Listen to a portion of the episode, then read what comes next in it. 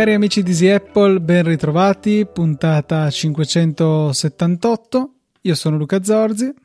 Io sono Federico Travaini. E questa puntata è stata resa possibile grazie alle donazioni di Paola Bellini, Cristian C, Davide Tinti e Nicola Gabriele D ma non solo, perché ci sono anche i nostri donatori ancora più avanzati che utilizzano una delle applicazioni che supportano il podcasting 2.0. Immagino che eh, Castamatic sia eh, prima tra le classifiche di queste, dove appunto ho appena scoperto che è possibile risalire, seppur con una certa fatica con il sistema che utilizziamo adesso, ai nomi dei satosciatori, non so come chiamarli, coloro che ci donano i satoshi, che sono queste frazioni di frazioni di criptovalute. E niente, dobbiamo ringraziare veramente di cuore Nicola Fort, Franco Solerio, mm, questo l'ho già sentito, NF, Gianluca Trevisani, Daxda e Frank Test. Test immagino che sia proprio il cognome che troviamo sulla carta d'identità. Comunque, grazie mille a tutti per il vostro supporto, anche in questo modo un po' anomalo, che cercheremo in futuro di rendere un attimino più integrato nel nostro sistema di. Eh, di raccolta dati per ringraziare i donatori in puntata perché sono veramente eh, il sostegno fondamentale, la linfa di cui si nutre questo podcast. Ebbene sì, sono cambiate un po' di cose in questi 11 anni di, di podcast e quindi stiamo anche al passo coi tempi. Per esempio, iOS 16 l'hai installato? Non ancora, perché ieri sera avevo il telefono quasi scarico e poi alla fine mm, mi sono, eh, mi sono ritrovato a cenare, guardare un film, non ho avuto la forza di alzarmi e caricarlo per installare iOS 16, ma penso Io che lo farò una stasera. follia. Io ho fatto una follia. È aggiornato al lavoro mentre eri no, lavoro? No, domenica mattina ho installato il beta program e ho installato la, la release candidate, che tanto alla fine è la stessa build, quindi ho detto È confermato questo? Non Perché... lo so, però ho tolto il certificato, eventualmente mi, penso mi proporrebbe di rifare un aggiornamento. Sì, giusto, eh, giusta deduzione. Adesso sto verificando perché il certificato l'ho tolto proprio prima di iniziare a registrare la puntata, vediamo. No, iOS 16 è aggiornato primo impatto, uh, sto provando a dire... Vuoi dirmi di... il nome della, della, build, che così scopriamo se, se è quella giusta? Allora... Dovrebbe essere la 20A362. 20A362, esattamente. Sì. E, allora, ho provato a far finta di, sa- di essere una, un utente che si ritrova l'iPhone aggiornato alla mattina perché la notte si è si è aggiornato da solo, non sapevo neanche che usciva iOS 16, quindi provo a usarlo così. N- non, non mi cioè, o meglio, mi aspettavo che mi dicesse qualcosa sulla lock screen del tipo guarda che puoi aggiornarla. E adesso vado a memoria, sono, sono passati pochi giorni, ma non, non, non c'è stato il solito, eh, sai che a volte mettono una specie di introduzione eh, quando ci sono degli aggiornamenti delle nuove funzionalità, per esempio c'è stato aggiornando, quando ho aperto mail mi ha detto guarda che queste sono le novità non mi ha detto eh, guarda che puoi fare questo con la lock screen.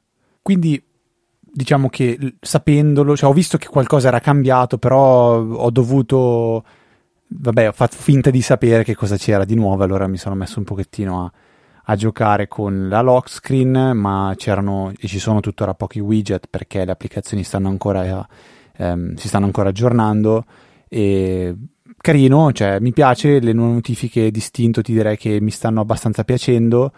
Eh, poi po- ho visto che è cambiata la dettatura, è diventata modale, però per ora, diciamo così, me la sto vivendo bene. Invece ho avuto un bel impatto con WatchOS 9 perché quando l'ho installato lo metti al polso l'orologio e subito vedi che è qualcosa di, di nuovo, qualcosa di diverso. È cambiato veramente praticamente tutto, anche le animazioni sono molto meno semplici, molto meno eh, essenziali e sono diventate più, eh, più, più, più, iOS, ecco, mettiamola così.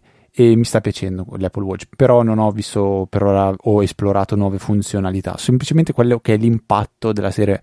Mi sveglio la mattina e trovo che qualcosa è, è cambiato, quindi ehm, Beh, beh, bene, dai, sono, sono, sono, abbastanza contento e sono anche un po' in lutto. Perché volevo raccontare questa, volevo raccontare questa brutta cosa che tu sai già. Eh, quando abbiamo parlato due settimane fa, tu mi dici guarda che finalmente Eolo offre anche la 200 mega. Eolo, per chi non lo sapesse, è un provider di eh, internet, ser- fornisce servizio di collegamento ad internet non tramite cavo ma tramite antenna. Quindi bisogna verificare di essere coperti, viene installata un'antenna sul tetto della casa o del condominio, questa antenna poi è in grado di ehm, è alimentata tramite un cavo Ethernet che va al vostro router e boom, avete internet in casa. Offriva fino a settimana, due settimane fa una connessione 100 mega in down e 30 mega in up. 20. 20 ok e adesso è diventata 200 in down e 50 in up. Diventata offrono anche questo pacchetto. Si parla di una spesa di eh, 28 euro mi sembra 28-29 euro per un anno che poi diventano 31-32 quindi una spesa che secondo me è paragonabile a quello che offrono gli altri servizi, poi dipende ovviamente da come va la vostra fibra o ADSL. Quindi ehm, viene il tecnico di Eolo, sono tutto contento, arriva sul tetto, verifica di, che riesce a tirare i cavi, è tutto pronto, perfetto, eh, di, arriva sul tetto e inizia a storcere un po' il naso, fa mm. ci sono delle piante che sono in mezzo e potrebbero dare un po' di fastidio. Vabbè, fatto sta che dopo due ore di lavori mi dice guarda preferisco darti il KO tecnico perché ricevo a 60 decibel invece che quelli che dovrebbero essere che sono 55 e ehm, io iniziavo a dire vabbè ho capito cosa, cosa significa va più piano ho più packet loss ho interferenze mi fa no no significa che magari adesso va ma tra sei mesi se cresce la pianta di 50 cm si infoltisce un po' eh, non va più e devo tornare a darti il KO tecnico e togliertelo. Quindi preferisco non mettertelo subito. E quindi sono un po' in lutto perché ho visto svanire una possibilità di, di un upgrade importante perché io qua in casa vado a eh, 35-40 mega in down e 20 in up sarei andato a 200 quindi cioè 5 volte tanto in, in down era mm, 4 sì 4 e mezzo un bel upgrade e invece ci sono rimasto veramente male però possiamo dire a tutti voi che nel caso in cui ehm, questa idea di poter andare a 200 mega possa farvi gola, potete andare sul sito di Eolo e vedere se siete coperti. Dopodiché ehm, potete procedere con la, la sottoscrizione del contatto. Immagino che tutti si stiano chiedendo, e quindi cosa è successo a te? Cosa hai pagato? Cosa... Non ho pagato nulla, cioè avevo pagato inizialmente i costi di installazione, che nel mio caso erano 50 euro perché avevo fatto un'installazione express, vuol dire che è un'installazione diciamo con qualche costo già eh, incluso e in più garantita nel giro di 5 giorni, a cui avrei dovuto aggiungere circa 100 euro di costo di installazione perché a casa mia sarebbe servito installare anche un palo sul tetto. Il palo ve lo potete installare voi col vostro elettricista o voi stessi e eventualmente risparmiate così 100 euro. Punto. Quindi mh, niente, Mi dispiace, purtroppo, purtroppo, veramente ero trist, veramente tristissimo, tristissimo, ero già lì eh, pronto a dire adesso sistemo, faccio, brigo. Eh, vabbè, è, and- è, and- è, andata veramente così. Niente. Ci tengo però ecco, a fare, visto che abbiamo parlato un po' di Eolo, una precisazione perché Eolo si è costruito mh, sicuramente bella fama di avere portato internet a banda larga o semilarga dove prima non c'erano alternative. Io stesso sono stato un loro cliente eh, per molti anni a casa dei miei genitori, direi dal 2000 11 al 18, qualcosa del genere. E, e però appunto si era costruita un po' la fama di connessione che era un po' instabile, un po' va, un po' non va. Io devo dire, pur avendo avuto sempre, diciamo, il vecchio tipo di connessione, non ho mai avuto problemi da quel punto di vista, sono stato sempre fortunato. Tot pagavo e tanto andavo, insomma, sempre più o meno sempre al massimo. Eh, però mh, mm, non era così dappertutto perché eh, Eolo aveva Mm, utilizzato la banda dei 5 GHz che è uno spettro condiviso, banalmente il vostro router probabilmente la utilizza. E quindi è molto soggetta a interferenze e a questo andava ad aggiungersi il fatto che amavano diciamo vendere a tutti i clienti possibili anche se la cella a cui vi collegavate era ormai eh, carica e stracarica. E, ehm, quindi eh, c'è stato un bel cambio con la tecnologia, la chiamano Eolo Wave G, in realtà se non sbaglio è qualcosa di Cambium Networks. Comunque stringi stringi non utilizza più i 5 GHz, utilizza i 28 GHz che non sono una banda libera, cioè voi non potete comprarvi un'antenna a 28 GHz e fare quello che volete, è una banda licenziata, un po' come sono quelle dei cellulari o delle televisioni, bisogna pagare una licenza per poterla utilizzare. Eolo si è aggiudicata queste frequenze, quindi la utilizza e quindi c'è solamente Eolo a utilizzarle e di conseguenza le interferenze al massimo sono con se stesso. La eh, qualità della connessione è veramente, veramente elevata e hanno cambiato totalmente la politica di eh, overselling, cioè eh, non vendono più, di, eh, più clienti di quanti le radio ne possano sopportare. C'è solamente un piccolo asterisco in questo, e cioè il fatto che l'antenna a cui vi collegate potrebbe non essere direttamente collegata in fibra ottica, la maggior parte lo sono, ma potrebbe non esserlo, e quindi di fatto essa stessa ha un ponte radio di tecnologia ancora totalmente diversa, ad alta capacità, verso magari una BTS vicina o abbastanza vicina, la quale riceve invece la fibra ottica. Ecco, eh, con Euro 100 può capitare che ad alcune BTS appunto non direttamente collegate in fibra negli orari di punta quindi dalle 8 alle 11 la sera sostanzialmente eh, ci siano dei cali di banda ma dovuti non tanto alla parte Euro 100 quindi dall'antenna di casa vostra alla loro quanto al passaggio da un'antenna loro alla successiva per raggiungere poi dove c'è la fibra e là insomma possono avere più o meno le velocità che vogliono. Eh, quindi insomma non è l'eolo dei vostri nonni bensì è un eolo molto diverso. Da 100 mega è un prodotto completamente diverso dalla 30 30 mega, 100 mega e 200 adesso. Bene, hai fatto bene a dirlo perché poi io in passato ho usato Eolo quando c'era la vecchia tecnologia a casa e a casa ho avuto, ho subito, cioè ho vissuto un po' quello che tu prima dicevi, cioè un po' di calo del servizio che mano a mano si è degradato sempre di più perché tendevano a magari sovraffollare le antenne. L'ho usato anche in ambito business con una connessione 100 mega simmetrici e servizio è stato veramente eccezionale, cioè Beh, quella ottima è, assistenza. È una vera è connessione dedicata. business, cioè un, un sì, costo sì. insostenibile per un privato.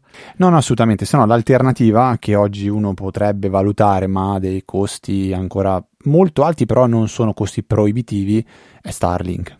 Che, che adesso ha anche calato i prezzi. Sì, costa 70 euro al mese con un costo iniziale di mi sembra 400 euro, quindi Comunque diciamo stiamo parlando di altre cifre. Costa il doppio mensilmente, ma c'è un grosso costo nascosto di Starlink, e cioè l'energia elettrica. Mi sembra che l'antenna assorba costantemente qualcosa come 100 watt. 100, 100 watt? Eh? Sì. Sono 2,4 kW al giorno. Che... È un frigorifero, è un frigorifero. Un, un, po', un, po più, un, po più, di un frigorifero acceso, sì. Quindi sono Fai 72 le... kWh al mese che se ipotizziamo uno 0,4 eh, a, al kilowatt, che non è niente di strano, anzi forse è anche sottostimato adesso, andiamo a parlare di 29 euro di corrente in aggiunta ai 70 euro dell'abbonamento. Diciamo torniamo a 100.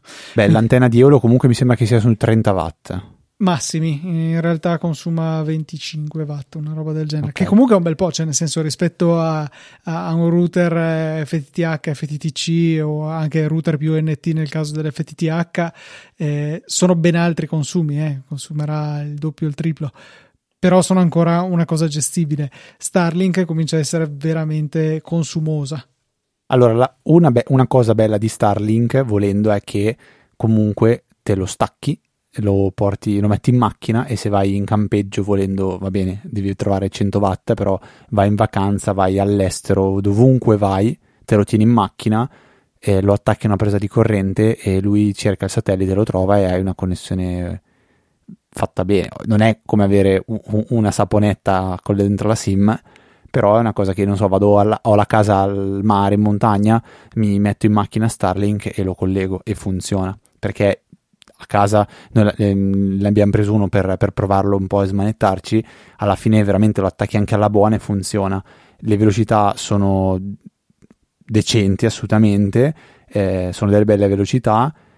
E poi un, uno dei difetti che però, cioè difetti, una caratteristica è quella di non avere poi un IP pubblico, quindi se volete raggiungere dall'esterno eh, la, vostra, la vostra rete non lo potete fare in maniera semplice, forse si può fare con un reverse proxy o qualcosa del genere, non so Luca se tu hai Tailscale, esplorato. la cosa più Tailscale. semplice del mondo. È una, una VPN basata su WireGuard e loro, eh, loro Tailscale, il signor Tailscale, mette a disposizione eh, dei server che fanno una tecnica che si chiama UDP Hole Punch. Stringi stringi praticamente vi serve come eh, un aiutante che vi aiuta a mettervi in comunicazione diretta anche quando li, i due estremi della connessione non hanno un IP pubblico e quindi praticamente battono insieme il 5 al server eh, di Tailscale dopodiché si arrangiano tra di loro e quindi la connessione diventa diretta malgrado l'assenza dell'IP pubblico. È una tecnologia molto affascinante e questo consente di accedere a tutti i servizi eh, che ci avete sulla rete e i client ci sono per tutte le piattaforme iOS incluso insomma Però io effettivamente, quindi per connettermi devo usare una VPN, Sì, cioè, non posso, non ho un indirizzo a cui eh, poter puntare. Per, per- faccio un esempio, il classico DVR o NVR de- de- delle telecamere per un eventuale eh, servizio di videosorveglianza di una società che fa vigilanza, e di solito ha bisogno di accedere a un, a un IP. Sì sì eh no questo, Questo non si, non si riesce Cioè, a o fare. ti inventi vari altri sistemi che per carità sono possibili, però eh, con Certo, questa è la certo. soluzione più semplice possibile. Va bene, dai, abbiamo parlato un po' di, di queste tecnologie alternative per connettersi a- ad internet e essere, essere accessibili. iOS 16 qualcosa abbiamo detto, però da- proviamolo con calma, ci giochiamo un pochettino. Eh, Apple Watch no- 9 ne abbiamo parlato. E per eh, continuare la serie di argomenti un po' inusuali per questo podcast, che ricordiamo però si chiama Easy Apple, quindi voglio parlarvi di un prodotto che ho avuto la possibilità di provare durante praticamente tutta quest'estate, anche se poi durante il mese d'agosto non ero, non ero in ufficio, non ero in casa, non, non l'ho effettivamente provato, ma è, è stato lì sulla mia scrivania per almeno un paio di mesi. La possibilità mi è stata data da eh, un, un nostro contatto che già eh, ci aveva dato la possibilità di, provare il Synology eh, e, e una tastiera di cui non so se vi ricordate, una tastiera molto particolare e diciamo, avendo provato il Synology, oggi sono un grande eh, utilizzatore di Synology, perché non provare anche questo nuovo prodotto che è lo ScanSnap iX1300 ovvero un, uno scanner di dimensioni molto molto compatte che ho sempre sentito eh, nominare, vediamo Luca se anche tu, ma tu lo sai sicuramente, chi è che parla sempre di questo tipo di prodotto? Su Mac Power Users Mm, era bravo. un po' una di quelle. Cioè, potevi fare il drinking game ogni volta che lo nominavano, eh, c'era da bere Esatto. e gli effetti sarebbero stati ben prevedibili. C'è ancora Mac Power User? Ragazzi, certo che c'è. Eh, Sì? sono cambiati i conduttori, eh, adesso sono David Sparks e, e non più Katie Floyd, bensì Steven Hackett, però sì, eh, è uno dei miei podcast preferiti, il mio compagno del lunedì mattina. Allora, loro parlano sempre di questi dispositivi di ScanSnap che un tempo erano Fujitsu, ora non lo sono più perché sono stati eh, acquisiti da Ricoh. E mh, cosa, cosa servono? Servono, va bene, a scannerizzare, ma qual è il, il bello? O meglio, perché ne parlavano sempre anche su Mac Power User e ne parlava secondo me anche tanto Sean Blanc? Perché fanno parte, o meglio, giocano un ruolo secondo me fondamentale nella ehm, quella che viene chiamata il, il- il paperless, cioè la- l'essere paperless, cioè eliminare completamente la carta. Perché? Perché io cosa ho fatto in questi mesi? Me lo sono installato in ufficio, eh, l'ho collegato tramite cavo USB, anche se questo ha funzionalità wireless, l'ho collegato tramite cavo USB al mio computer e ho detto bene, qualsiasi cosa mi passa per le maniche fatto di carta, io lo faccio passare dentro questo ScanSnap che ha due modi per scannerizzare.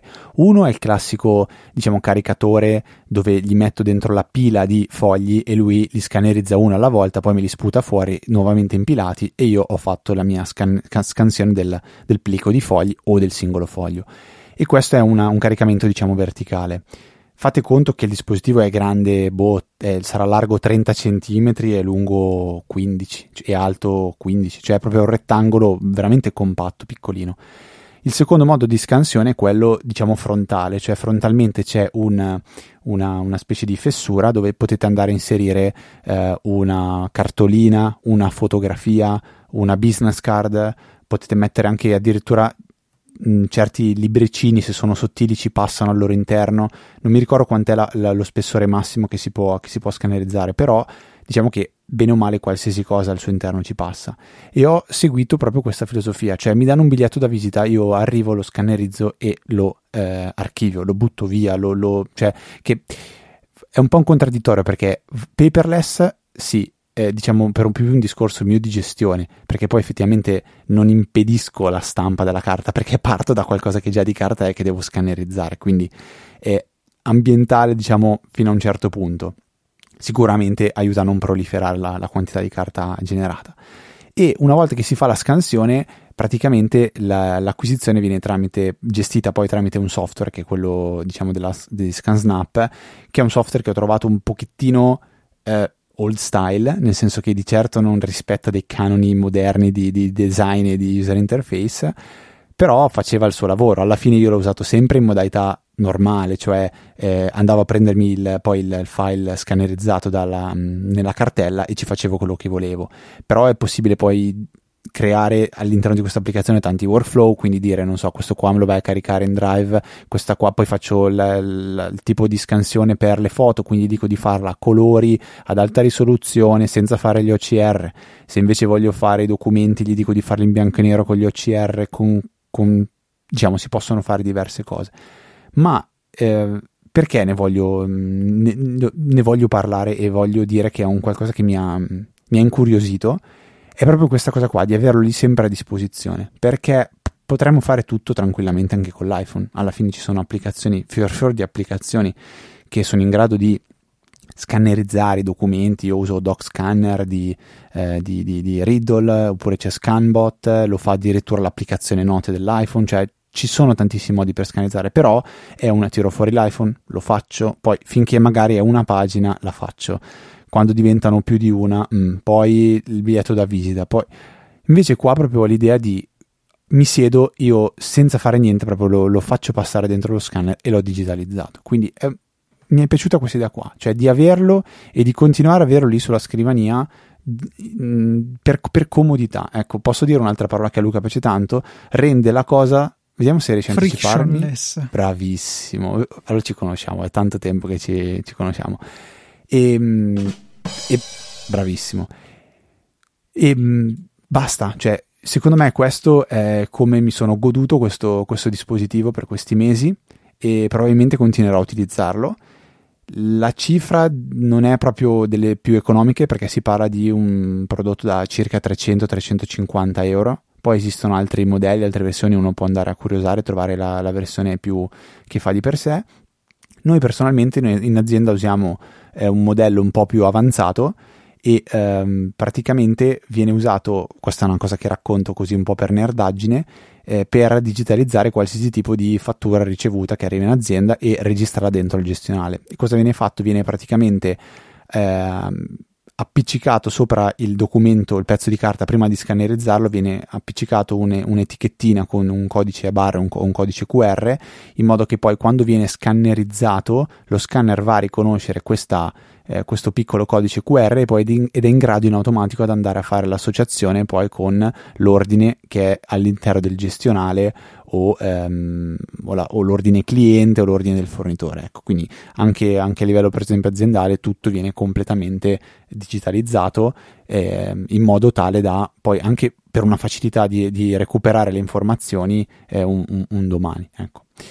Quindi questo è, è, il modello X1300, troverete nelle note della puntata il, una pagina che, e un video anche che vi, vi, fanno vedere un attimino poi nel concreto com'è il, com'è il prodotto. Se vi ha mai incuriosito questo tipo di approccio, secondo me un dispositivo simile è un um, punto cardine per poter portare avanti questa idea del paperless. Ecco. Perché ci sono Basta. un miliardo di stampanti, io ne ho una dell'HP che eh, integrano, io lo chiamo il mangia documenti, mi pare che il nome tecnico ADF. sia ADF, esatto. Mm-hmm. Eh, però cioè, essendo delle stampanti delle multifunzione sono ingombranti non è qualcosa che puoi realisticamente pensare di avere sulla scrivania. E invece questo tipo di scanner dedicato sicuramente è più fattibile. Chiaro che eh, deve esserci un utilizzo costante, insomma, perché valga la pena di avere un prodotto dedicato.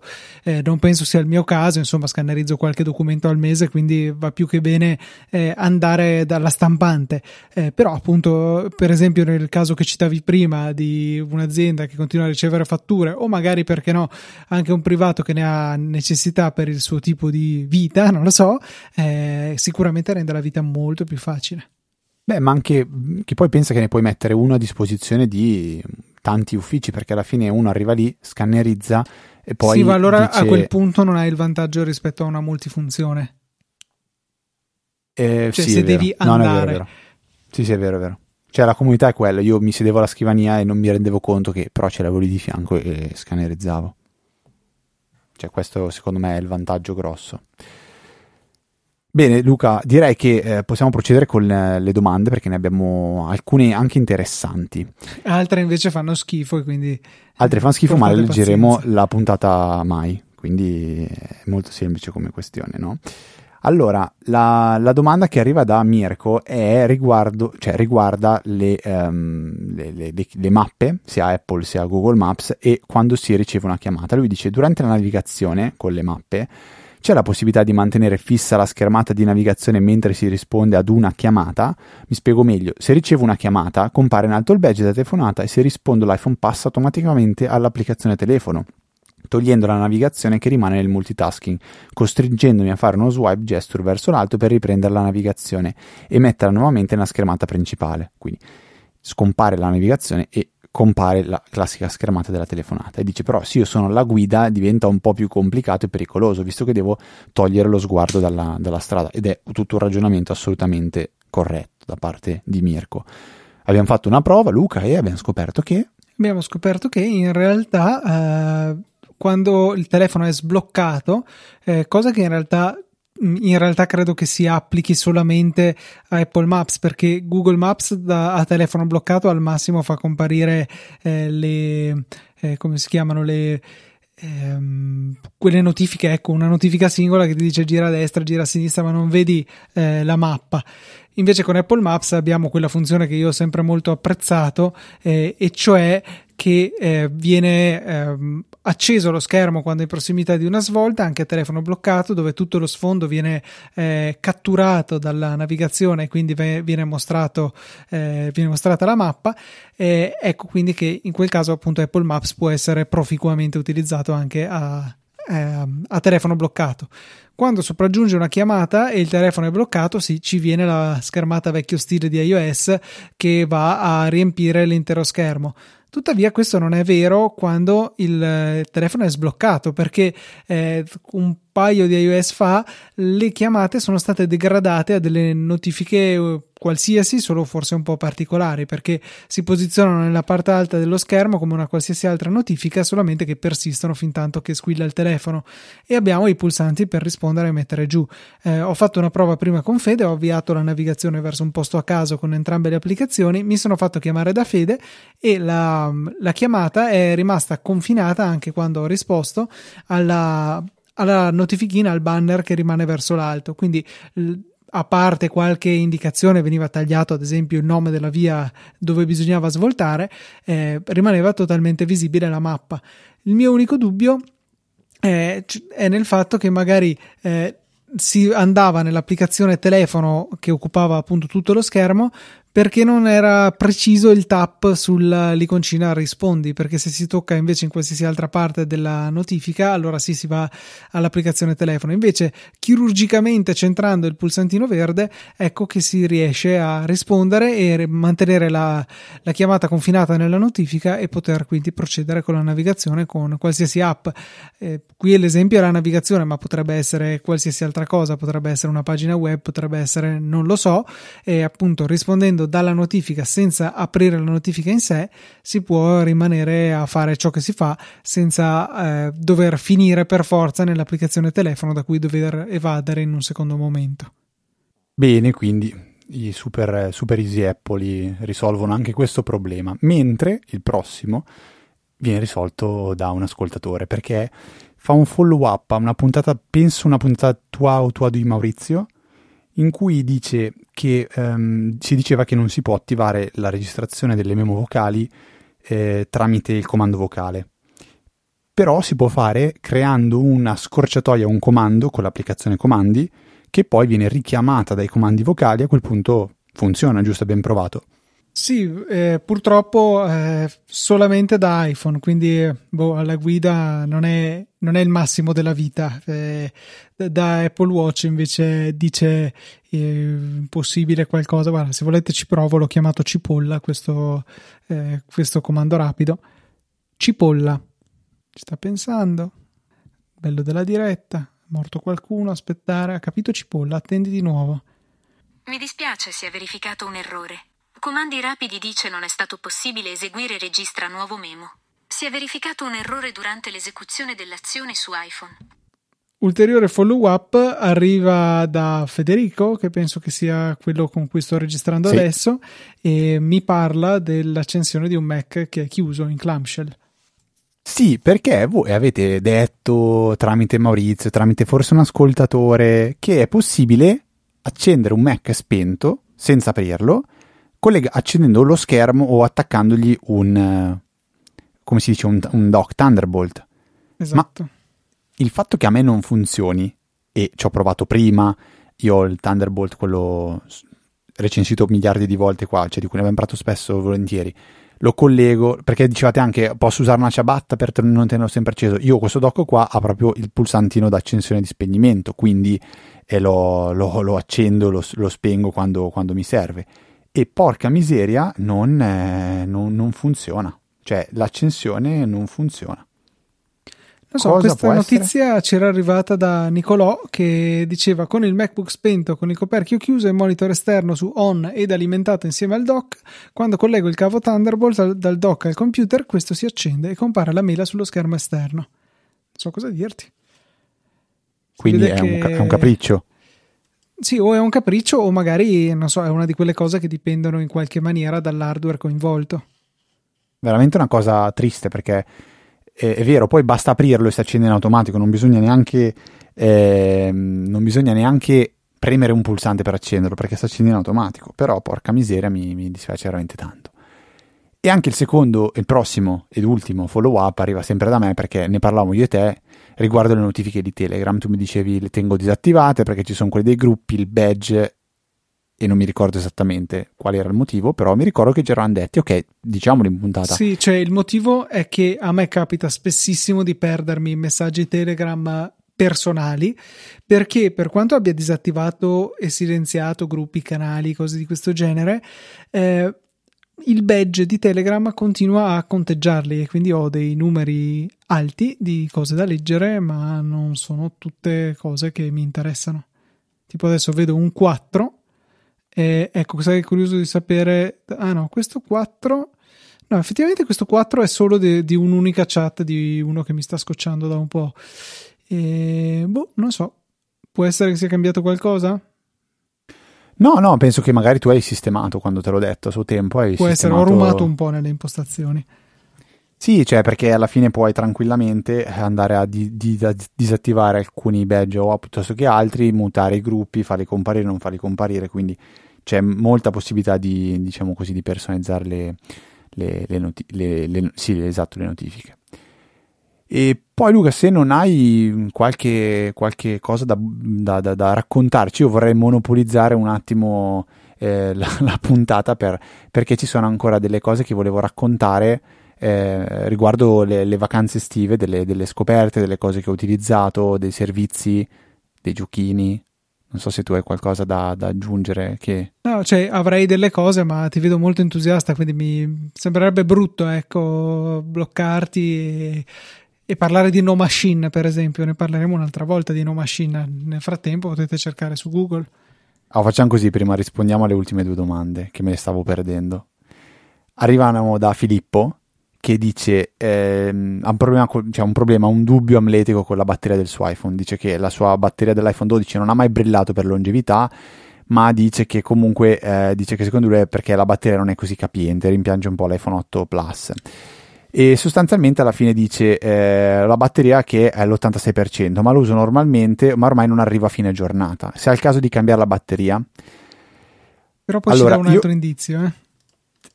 Eh, il resto dei consigli sentiti da voi, letti sul web, sono già stati applicati, ma se ci sono gli essential da ricordare, vi prego, ricordate, ricordatemi che si può servire. Io in realtà mi concentrerò più sul fatto del cambiarlo o no, no, non no, cambiarlo. La, la, la, cosa che manca sopra era, vabbè, al di là delle due SIM, di cui una virtuale, quello è penso abbastanza poco impattante, ma dice inoltre ho sempre attivo ExpressVPN, il quale penso ciucci energia.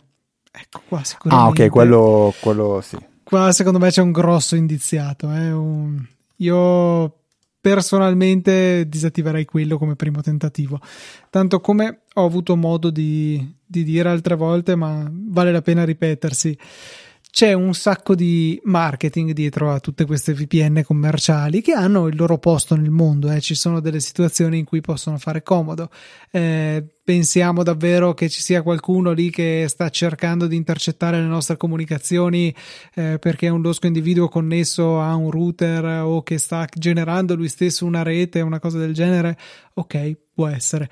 Vogliamo apparire in un altro stato per bypassare qualche georestrizione? Ottimo posto per le VPN commerciali però come sono marketizzate come l'unico sistema per essere sicuri su internet no signori assolutamente no.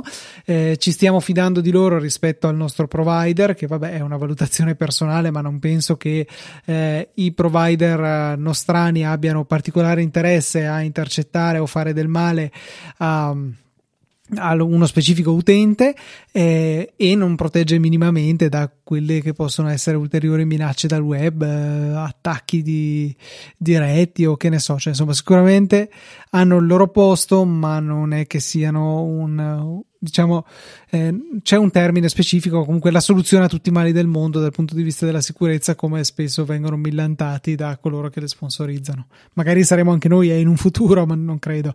Eh, però di sicuro comincia a fare a meno di quello sull'iPhone e, e vedrai che la batteria ringrazierà. Eh, piuttosto, se hai eh, l'abbonamento per lo spazio di iCloud, considera di abilitare Private Relay di Apple, che è anch'esso una sorta di VPN, fa la stessa identica funzione e è già incluso nel tuo abbonamento e scommetto che è più dolce sulla batteria, essendo qualcosa di direttamente eh, integrato da Apple all'interno del sistema. Ecco, magari diciamo ancora due parole su Private Relay, visto che ci sei, come, come si usa, cosa, cosa, bisogna fare? Guarda, è molto semplice, basta andare nelle impostazioni di iCloud, quindi impostazioni, vostro faccione in cima e poi ehm, iCloud e abilitate il relay privato. Eh, Può essere peraltro disattivato eh, rete wifi per rete wifi, basta andare nelle impostazioni appunto del wifi e troveremo eh, la possibilità di attivare il limita tracciamento indirizzi IP che appunto abilita e disattiva private relay e di fatto verrà mascherato il vostro IP. Se per esempio andate su whatsmyip.org eh, con e senza eh, il eh, il private relay abilitato, vedrete che l'indirizzo cambierà. Tra l'altro, eh, a meno che non siate tra i tutto sommato pochi operatori in Italia che offrono i PV6, eh, abbiamo Iliad tra i big che, e Sky Wi-Fi soprattutto che lo spingono, eh, parzialmente Fastweb e poi dei big non pervenuti. Ehm, vedrete che spesso eh, tramite Private Relay andrete ad apparire con un IPv6 pubblico. E qui cioè pubblic- sì, pubblico nel senso che è quello che, con cui vi presentate a un, uh, ai siti dove, dove, andate. Poi dubito che i loro firewall consentano il ritorno del traffico verso il vostro specifico IPv6 ma vabbè. E, e niente il Private Relay è piuttosto interessante come tecnologia a stringi stringi funziona così. Voi vi connettete a un server di Apple che poi gira la vostra connessione cifrata a un loro partner. Mi sembra che siano Cloudflare e Akamai i due partner che gestiscono invece i nodi di uscita verso la rete. Ecco, solo loro sanno su quale sito volete andare, però non sanno chi siete voi. Apple sa chi siete voi, ma non sa su che sito volete andare. Quindi si crea un attimo questa disgiunzione per cui la vostra privacy è preservata e di fatto cambia l'indirizzo IP con il quale vi presentate i siti web. Quindi questo fa la funzione che farebbe ehm, una VPN commerciale, però appunto è gestita da Apple, è gratuita in quanto inclusa nel piano a pagamento di iCloud. Quindi se siete con i 5 giga niente da fare, se invece avete anche solo il piano da 50 giga e un euro mensile, eh, avete accesso a questa funzionalità. Tra l'altro, smanettando adesso, perché onestamente non l'avevo mai attivato, adesso l'ho attivato anch'io e l'ho subito disattivato dalla mia rete wifi, sono finito anche nella parte dei cloud e ho scoperto una cosa che penso sia una novità di iOS 16, ma a memoria non, non, me, la, non me, la, ricordo, che è possibile spuntare e attivare il, um, una voce che dice di eseguire backup anche utilizzando la rete dati cellulare. Me la sono persa io o c'è sempre stata o è stata introdotta adesso, Luca? Io a memoria non me la ricordo. Eh, sto andando a verificare se nel mio telefono appare. Perché faccio un esempio, basta che vai proprio nella sezione iCloud backup. Sì, esegui un backup tramite rete cellulare, ce l'ho attivo. Porca miseria, ma eh, tu hai, non è ancora il 16, hai detto giusto? No, cioè, mi, è lì che mi ave... quando ho sbloccato il telefono per andare a, eh, a verificare questa cosa, mi ha detto ok, sono pronto, vuoi installarti? Allora è una di quelle cose che probabilmente ho sempre visto, perché effettivamente se ci penso quest'estate eh, eh, boh, però avevo il wifi dell'hotel. Non lo so, è una cosa che mi ricordo che in diverse occasioni, siccome non ne avevo il wifi, non veniva fatto il backup. Però faccio un esempio: io che col piano che ho ehm, del rete dati cellulare ho giga, gighi illimitati, anzi, posso dire che ho tera illimitati, anzi, peta illimitati, tanto. Auguri a provarci, poi vediamo quanto ti rallentano. No, no. Scherzo, scherzo. No, no, però vabbè, diciamo non, ave- non, ha senso per me non fare di notte il backup eh, sulla rete dati cellulare. Però bene, bene, non è una, non è una novità di iOS 16, meglio, meglio così. Ecco. E ultima domanda, Luca. Questa ancora mi sa che si riaggancia al discorso di prima. Eh, sempre Filippo dice che ha un iMac da, del 2013 con ancora Intel e dice per l'uso, per uso personale, familiare va ancora ottimamente ma non posso più aggiornarlo e sono fermo a Catalina 10.15.7 non ha intenzione di cambiarlo, dato che va benissimo, sono solo preoccupato per eventuali rischi di sicurezza. Cosa ne pensiamo noi? E poi dice di aver già installato e aver funzionate sia ExpressVPN sia la suite Bitdefender, che dice lo fanno stare tranquillo, quindi su questo in parte ti sei già pronunciato. Sul discorso invece che l'aggiornamento è fermo, non ci si può aggiornare più? Allora, eh, sta giusto per scadere il tempo, nel senso che Apple solitamente garantisce eh, gli aggiornamenti di sicurezza per le ultime tre versioni di macOS. Quindi abbiamo eh, Monterey, Big Sur e Catalina eh, andando indietro nel tempo.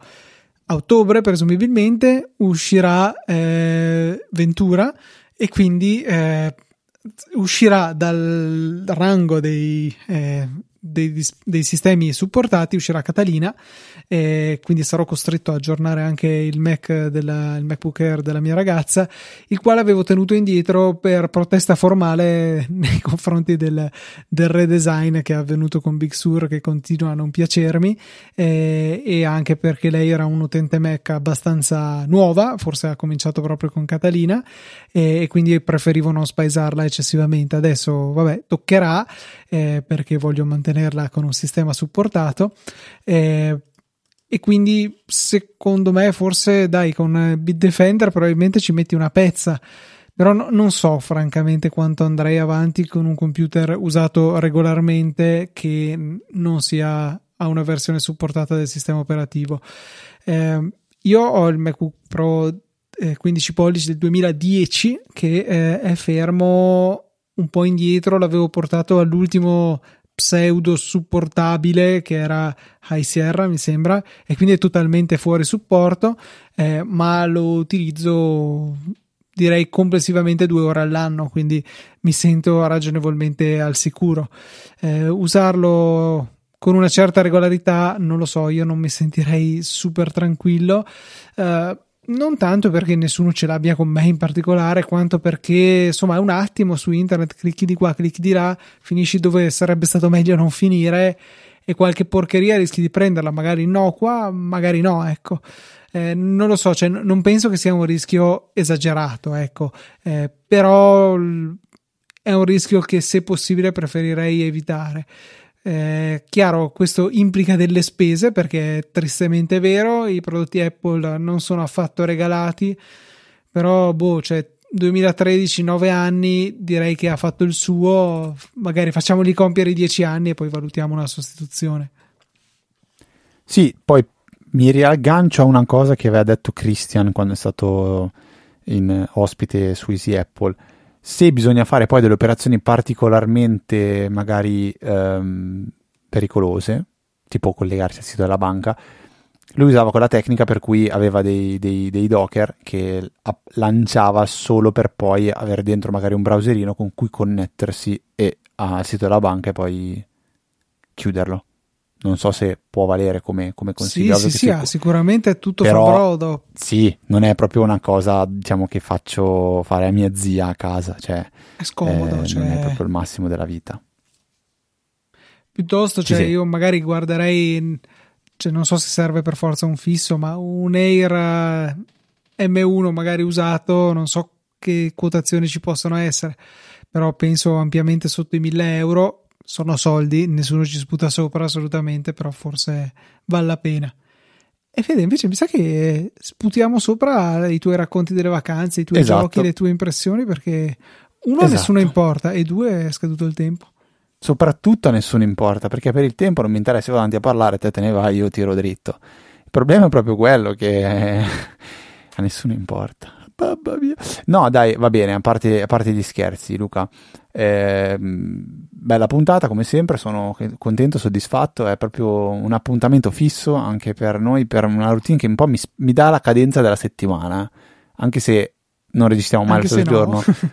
Però mi dà, una, mi dà, un senso che una settimana è passata, ecco, anche se poi non è proprio una settimana di sette giorni, però è una puntata in più di Easy Apple, quindi eh, invitiamo come sempre eh, tutti a, a, contattarci se avete domande come sono arrivate in questa settimana da Mirko, Vincenzo, Federico che sono io e poi anche da, da Filippo e poi qualche domanda che è arrivata a cui abbiamo risposto direttamente tramite mail in maniera privata potete scrivere a info.easyapple.org e vi invitiamo a entrare nella nostra EasyChat su Telegram che trovate all'indirizzo chat.easyapple.org oppure cercate proprio EasyChat su Telegram e ci trovate e lì si, si parla, si, si, parlava anche adesso durante la puntata, qualcuno ha anche risposto, è veramente un bell'ambiente in cui, in cui poter dialogare. Se avete piacere potete supportarci anche in maniera concreta tramite delle donazioni. In maniera più semplice lo fate tramite Satispay in fondo alla nota della puntata trovate un pulsante, voi lo, lo cliccate, vi apre Satispay, mettete un, una cifra che per voi può avere, può avere senso per, per, dare valore alla puntata che avete appena ascoltato e noi la puntata successiva vi ringrazieremo eh, pubblicamente, quindi nella puntata ci sarà il vostro nome. Ci sono altri metodi che sono PayPal o Apple Pay, li trovate visitando il nostro sito, c'è la sezione supporto ci trovate tutte le informazioni che vi servono. Se eh, non potete farlo in maniera economica, potete farlo tramite una recensione che non vi costa veramente niente se non qualche minuto del vostro tempo. Dovete usare Apple Podcast, andate a cercare Easy Apple e lasciate una recensione con delle stelle e ma- mettete anche un messaggio. In questo modo, mettendo il messaggio, noi arriva la notifica che voi avete lasciato una recensione e noi nella puntata successiva vi ringrazieremo e purtroppo in questa puntata non abbiamo avuto recensioni da poter condividere con voi. È un peccato. Stop, vi dico che potete anche trovarci su Twitter, siamo Ftrava io e Luca TNT. Tutto questo che ho detto lo trovate all'interno delle note della puntata o visitando il sito easyapple.org. E per questa 578esima puntata è tutto. Un saluto da Federico. Un saluto da Luca. E noi ci sentiamo, come sempre, puntuali la settimana prossima, ore 17, venerdì, nuova puntata di Easy Apple.